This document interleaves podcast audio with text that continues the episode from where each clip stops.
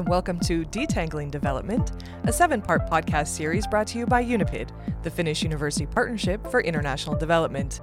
In this podcast, we dive deeper into important themes related to global development by interviewing a guest with expert insight or research in this specific topic.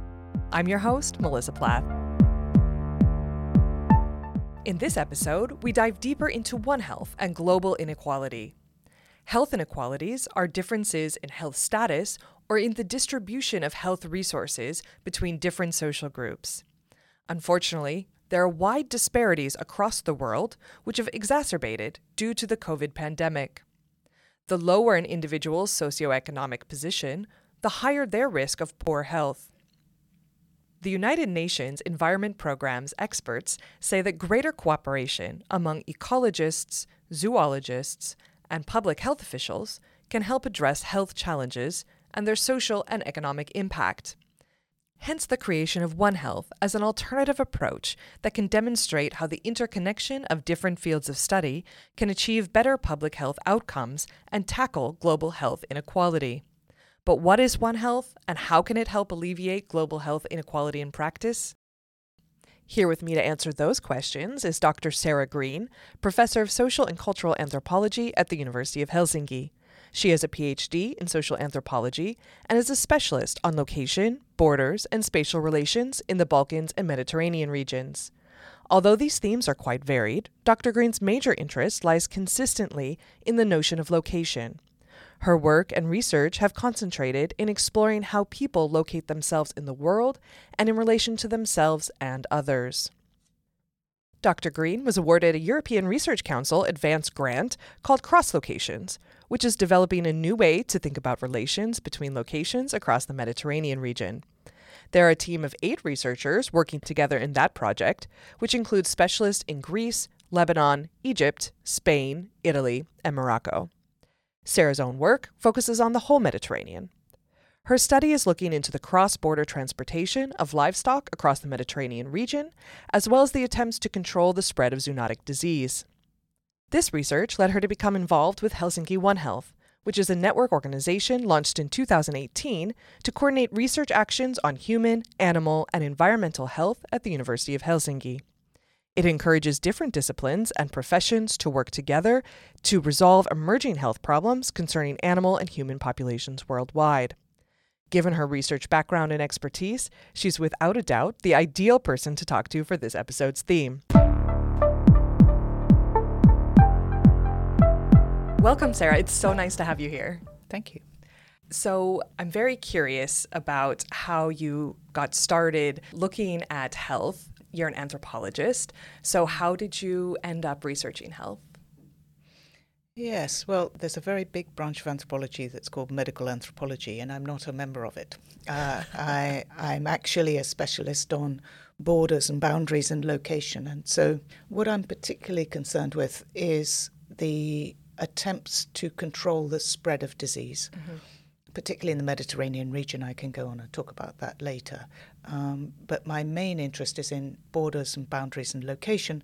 And as a result of that, I've become interested in how that comes into attempts to stop how disease spreads across the planet.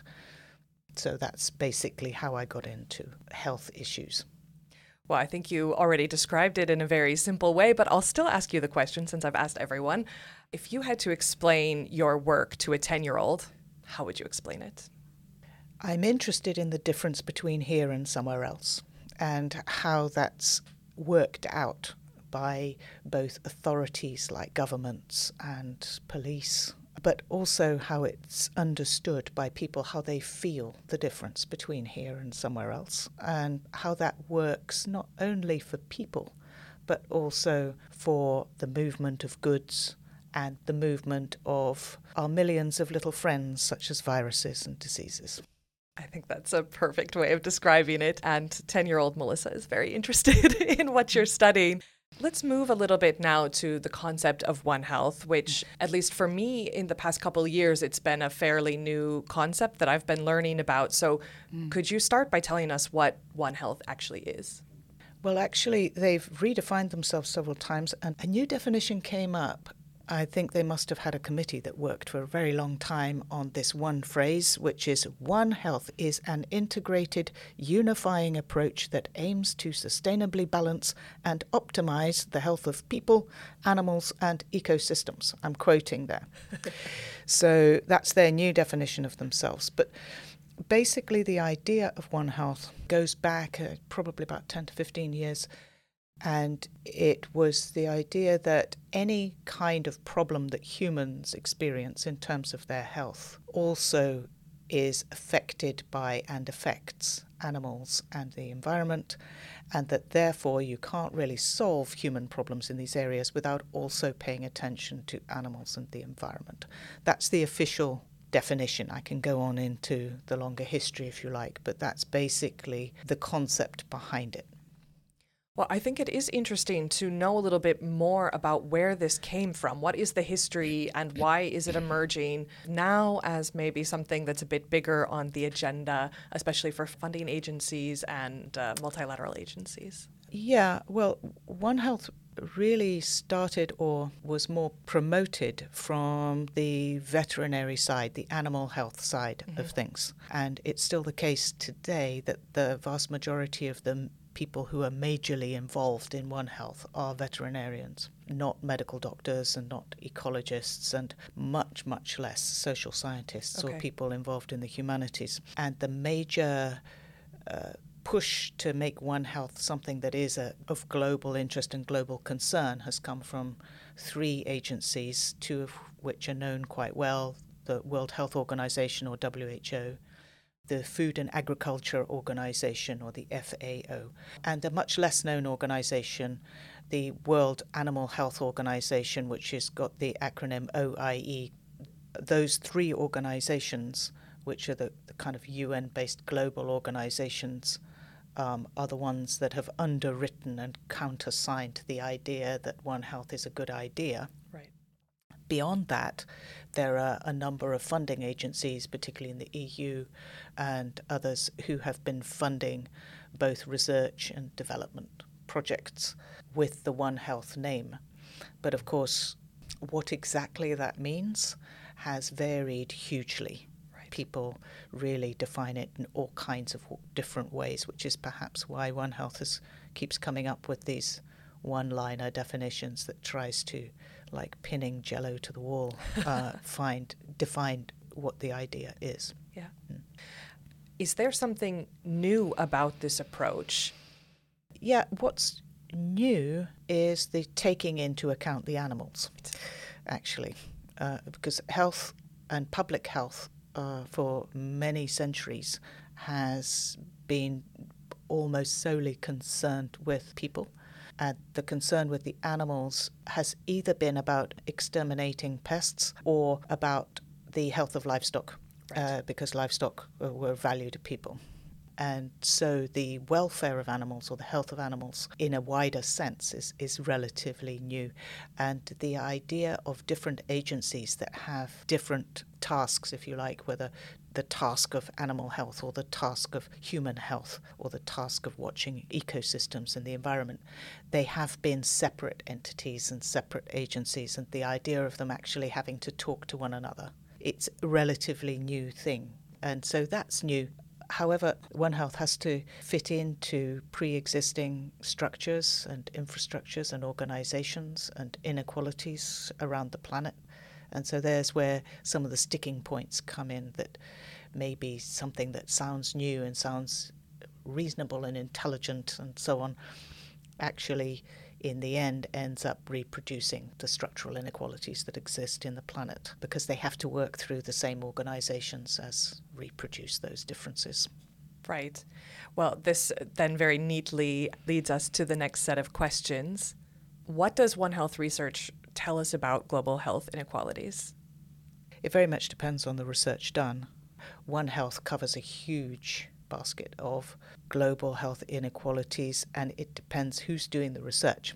So, if the research is being done to really understand inequality, very often it will reveal the quite familiar pathways of the way economic differences, political differences, geopolitical differences get reproduced in health terms, both for animal health and environmental health. And it shows the interaction between what the economic constructions or structures are in the world and the health outcomes of that.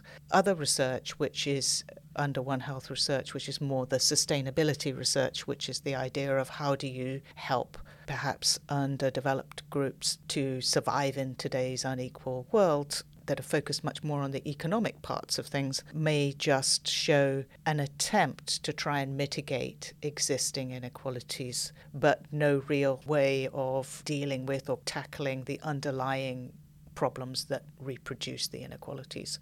I mean, that's a very unclear answer, but basically, it depends on what the research is trying to understand. And if the research is trying to understand inequality, then what it will reveal is the very deep interrelations between both local, environmental, animal, and public health issues and transnational ones through supply chains, through trajectories of pathogens, through a variety of other kinds of connections and disconnections between different parts of the world.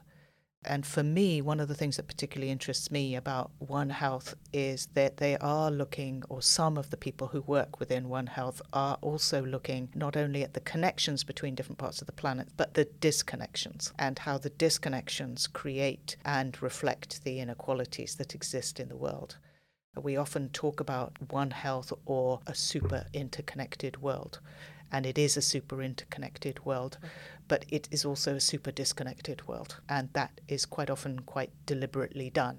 I'm a borders researcher, so when you study borders, you see how putting up walls and putting up divisions mm-hmm. is as an important indicator of the way the world works, particularly an indicator of how power works. As the links and connections between things. So, one of the things that I think One Health is picking up, whether intentionally or not, is the disconnect between places, people, animals, and environments that allows the kinds of inequalities that exist in the world to be exacerbated. That's so interesting. And it sounds very complex. Yeah. So, do you think that, I mean, because it is so complex, do you think that One Health can actually provide answers to questions around global health and global health inequalities? Yes, some. Complexity is an interesting idea. Yes, things are complex, but it's very important to try and understand what it is that makes them complicated. Mm-hmm. And One Health is helping a little bit with that, though not necessarily always in the way that one might wish. So they are able to identify some of the things that aren't usually visible with the kind of research tools that we use within human health or animal health or ecological research trying to create the links between those or the overlaps between them or the connections and disconnections between them can make things seem very complicated. But usually, why that is, is because there are different logics being used by in each field. And so, if you're trying to understand animal health in terms of the kinds of criteria that are important in human health, that can be very confusing very quickly. So, one of the really difficult things in looking at One Health in trying to understand global inequalities is what it is it's trying to unify without understanding that there are different logics in the different ways you research these things because there are different aspects, as I was saying earlier, about what matters in human terms, what matters in animal terms, what matters in environmental terms. And that then becomes a very difficult way of making it complex. But to go back to what you were actually asking, I think that One Health is able to provide answers. The question is who's listening and why would they listen?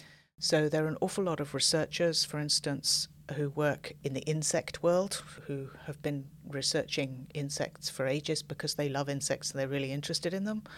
A lot of people aren't. But the vast majority of funding for insect research has been how do you kill them?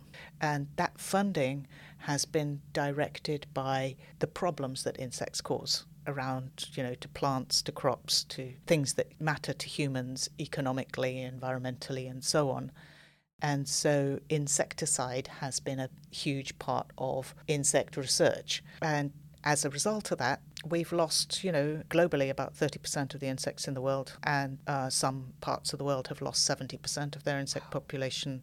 And that makes sense because where all the funding and all the research has gone into solving insect problems has been how to kill them. And so I think that One Health can help by telling a different narrative there mm-hmm. of saying, maybe although insects can be buzzing around and annoying you and keeping you from sleeping at night, they've also got their uses, and maybe we need to stop with the killing thing. Seeing the connections between one sector and the next sector is very important. But then you've got to go into it and say, okay, you can point these things out. But then, who is actually going to implement what would be needed to implement to reverse it?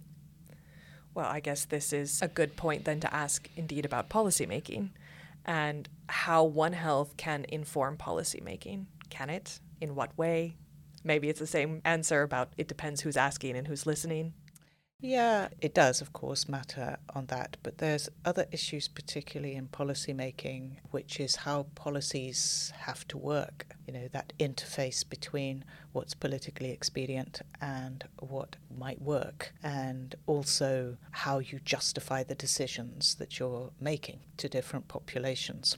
And when there are problems that are transborder, those are particularly difficult to deal with. Though it has to be said that in terms of public health issues, there have been attempts at transborder solutions that go back centuries, even to medieval times. The attempts to try and stop the spread of plague goes back to the 15th century. So there have been attempts, but it is very difficult across borders to try and find those kinds of solutions to policies.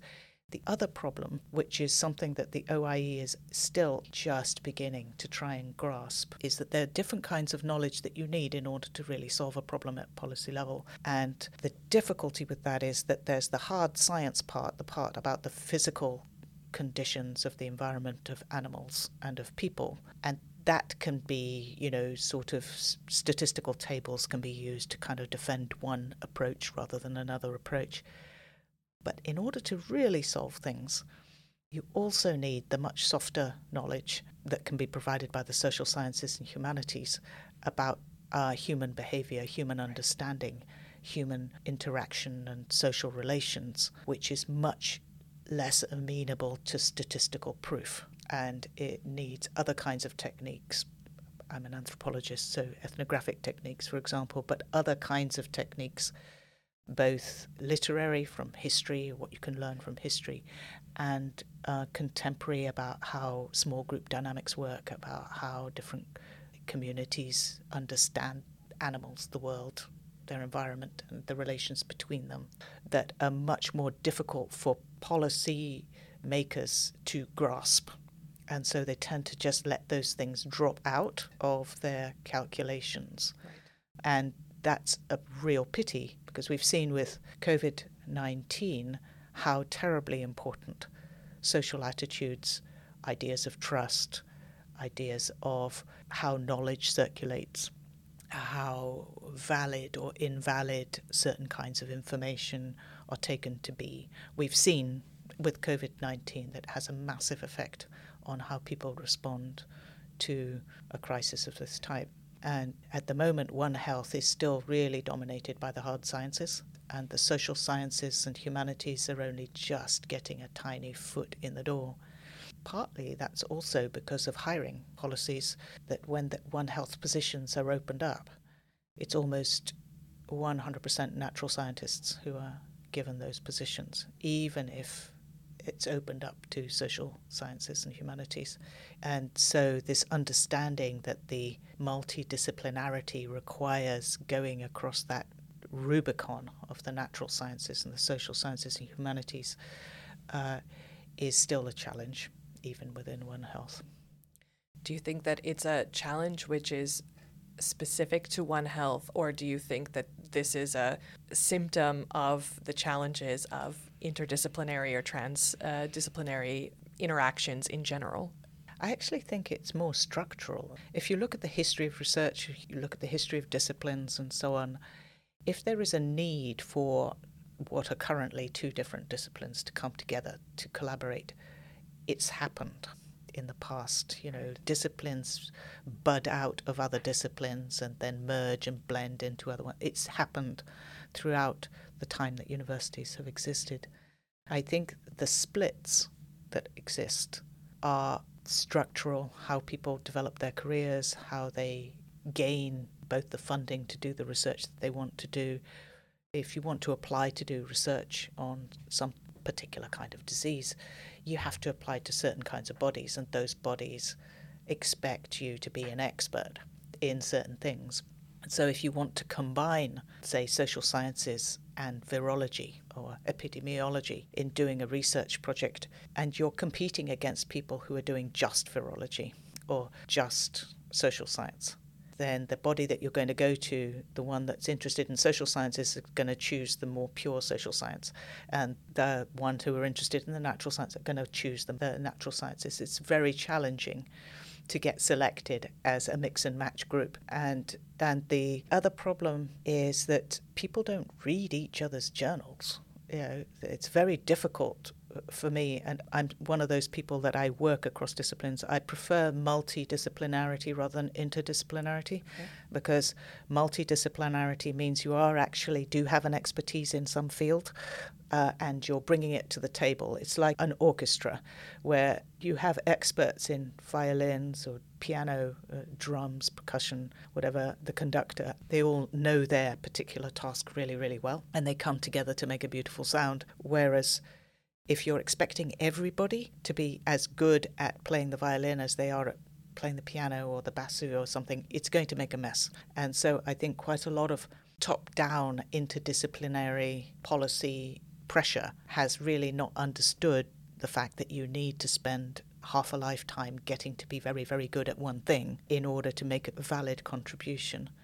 So I think part of the multi interdisciplinarity problem has been a misunderstanding of the kind of collaboration that we could be doing if we're allowed to be experts in what we do and come together to do to bring that expertise to the table find a joint solution. And again here the quantitative and qualitative divide is a really big one because those people who work just with numbers and it's not just that they work with numbers, they have a particular understanding of what science is and what objective truth and validation is that is different from what the social sciences and humanities take into account. And so they're quite often talking across each other, and the amount of work that needs to be done to bring these kinds of groups together can be done. There's not enough recognition that it's a lot of hard work and it does need doing and recognizing and maybe validating. Otherwise, people are not going to put in the work if they don't get the career benefits of that. Well, it makes me think of another question, and it's about the kind of place of origin of the researchers or the place in which they're doing research. Mm-hmm. We've talked about multidisciplinary research, but what about research between uh, people in different places, international research from the perspective I'm interested in, especially global north and global south? Is this useful when looking at One Health? Yeah, this is really a very, very important point about One Health and its both its weakness and its potential future strength. Its weakness at the moment is the idea of the oneness, and the oneness suggests some kind of similarity across the planet. And that's based on the idea that physical bodies and environmental conditions are universally the same. What it doesn't take into account is the differences between different parts of the world and not only economic differences, which are enormous, and the political differences which have led to a kind of hierarchy across the planet, particularly through colonialism, but a number of other kind of historical mega events as well, that have created divisions in research, in funding for research, in attitudes towards what counts as research, and so on, which is not really taken into account in that idea of oneness. That Actually, I have been an editor of several journals, and one of them I decided it was terribly important to get reviewers. As an anthropologist, we get articles that are about all parts of the world. So I decided it was very important to get a reviewer from the country that the article was about. Mm-hmm. And that really taught me a very great deal about the differences between the global north and global south in academic terms and research terms. Because, first of all, it was incredibly difficult to find academics who could read this manuscript from the global south and about their own country. And then when I did find them, they very often said things like, You're the first editor to ever ask me to evaluate this kind of manuscript. And quite often the reviews I got were not at all in the form that I would have expected. That they didn't read like the normal reviews that I got of manuscripts, and so I had to hesitate about whether I sent those reviews on to the author or not.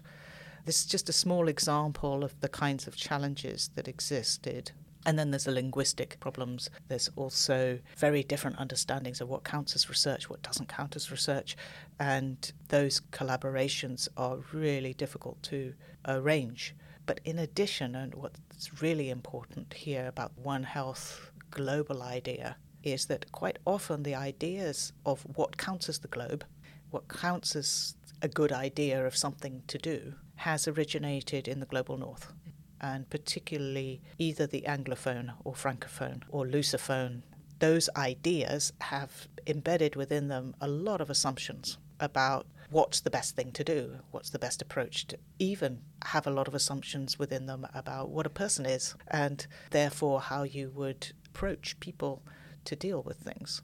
And we know in anthropology that there's a huge diversity in that kind of thing and that the history that has come before both the political and economic history of the relations between different parts of the planet has led to enormous levels of disappointment and distrust, to put it politely, between different parts of the world.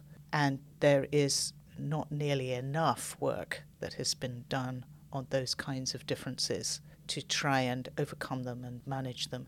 But there's a lot of disincentive on the part of global north institutions to progress with that because it would mean a rather more sharing than some people are comfortable with.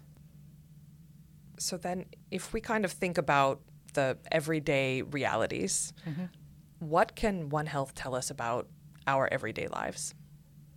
Well, I think it probably can raise awareness of both the assumptions that we make every day, but also of what is going on around us every day that we don't pay enough attention to or only occasionally.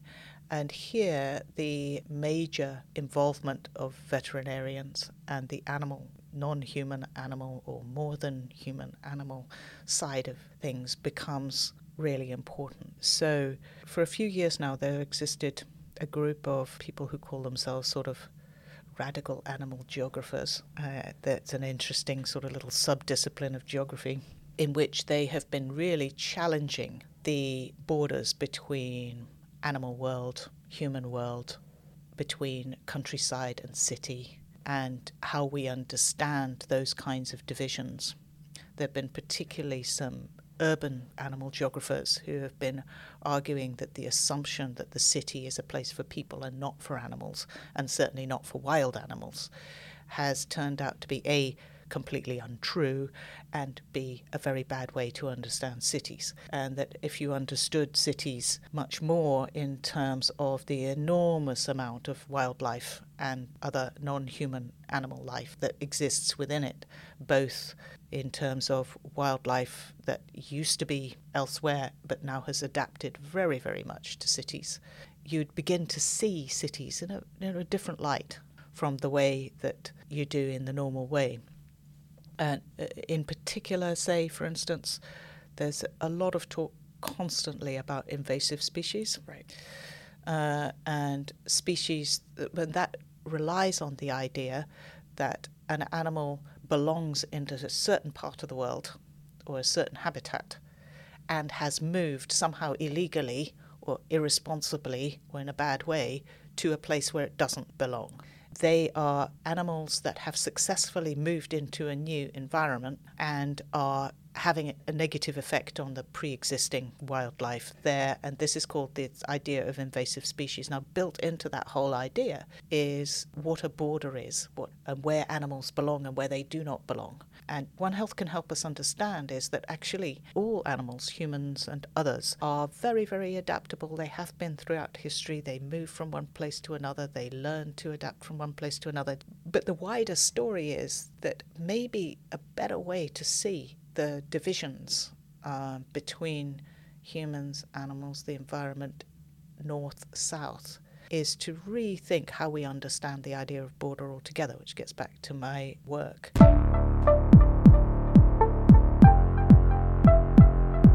There's two broad ways you could see a border. One is to think of division that there's some autonomous separate entity that exists on one side and some autonomous different entity that exists on the other side. And then you can think about how to create a connection between them. Or you could think that actually we're all coexisting in the world and that the division between me and someone else, me and somewhere else, is constantly changing arrangement, mm-hmm. and that actually what I am is in part made up of all my relations with the rest of the world. And therefore, there isn't any hard and fast boundary between the one and the other thing. And that idea of how we understand the world can really be affected by understanding that coexistence.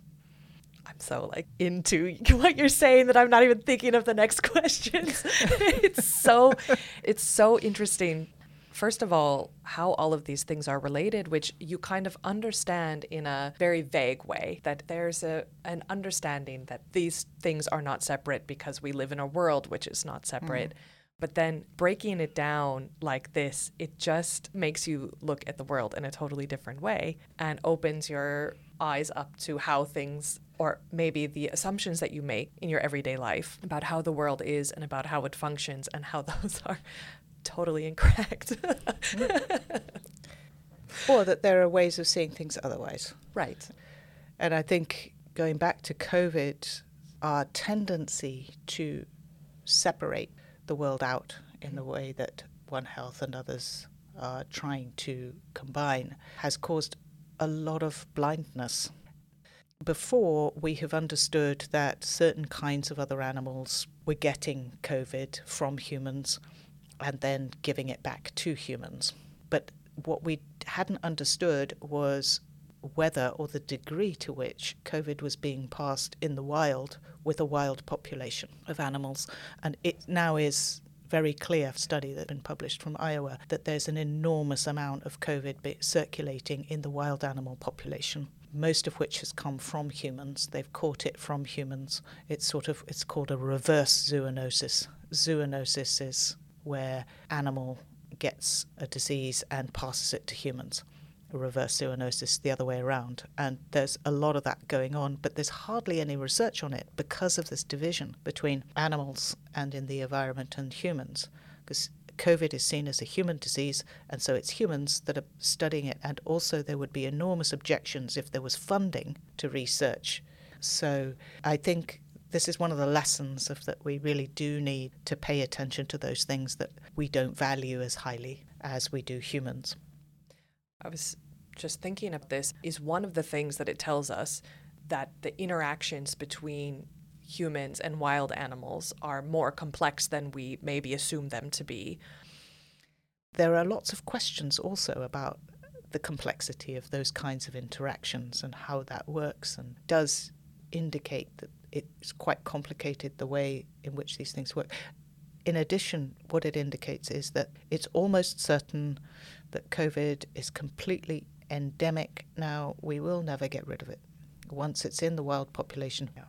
So I think this obviously this covid-19 pandemic is a really good example of how one health might help us to better understand what's going on around us and why things uh, certain things are happening but I'm curious if there are other kinds of situations where One Health can be a useful tool for us to better understand what's happening around us.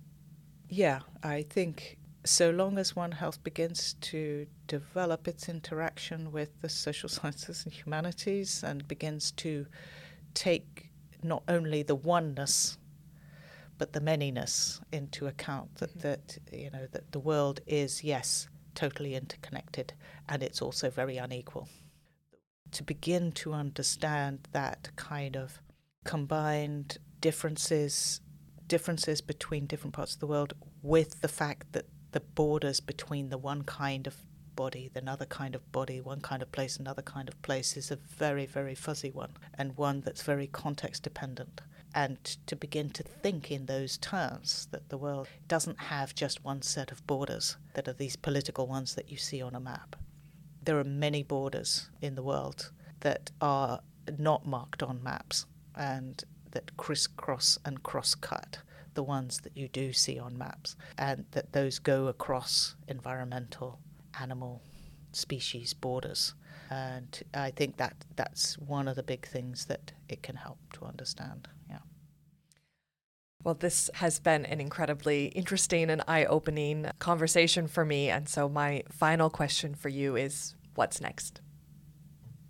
Well, I think next, if there was a way in which we could understand that our biological existence, because one of the things we haven't talked about at all is climate change. It's the big, big elephant in the room that One Health is also very concerned with, is that if we really do take on the lessons that One Health and others who are working in that field can learn, that it might just be possible to move towards finding enough trust to have a more positive move forward. So I don't know. I think in my field, anthropology, understanding things at a level that is both very contextual, that the, the fine details of exactly what it's like exactly here, but at the same time taking into account the much wider dynamics that are kind of wafting across and creating multiple layers of where you live. I think being able to just encompass that and see that it's both simple and complex at the same time, I think there's a possibility of some hope there.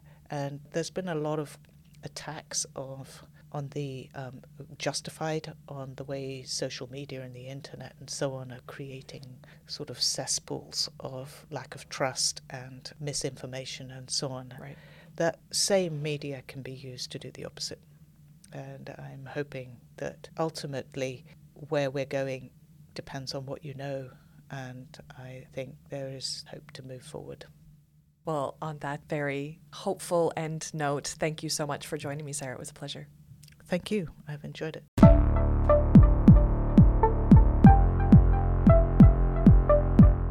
Thank you for listening to this episode of Detangling Development. If you enjoyed the episode, be sure to join us for the next and final one, where we will be talking about student global competencies for global responsibility with Alexandra Birish, master student at the Changing Education Program at the University of Helsinki. My name is Melissa Plath. See you next time. This episode was produced and edited by Kelly Brito and Alexandra Birish. Our original theme music is by Vesa Plath. This has been Detangling Development.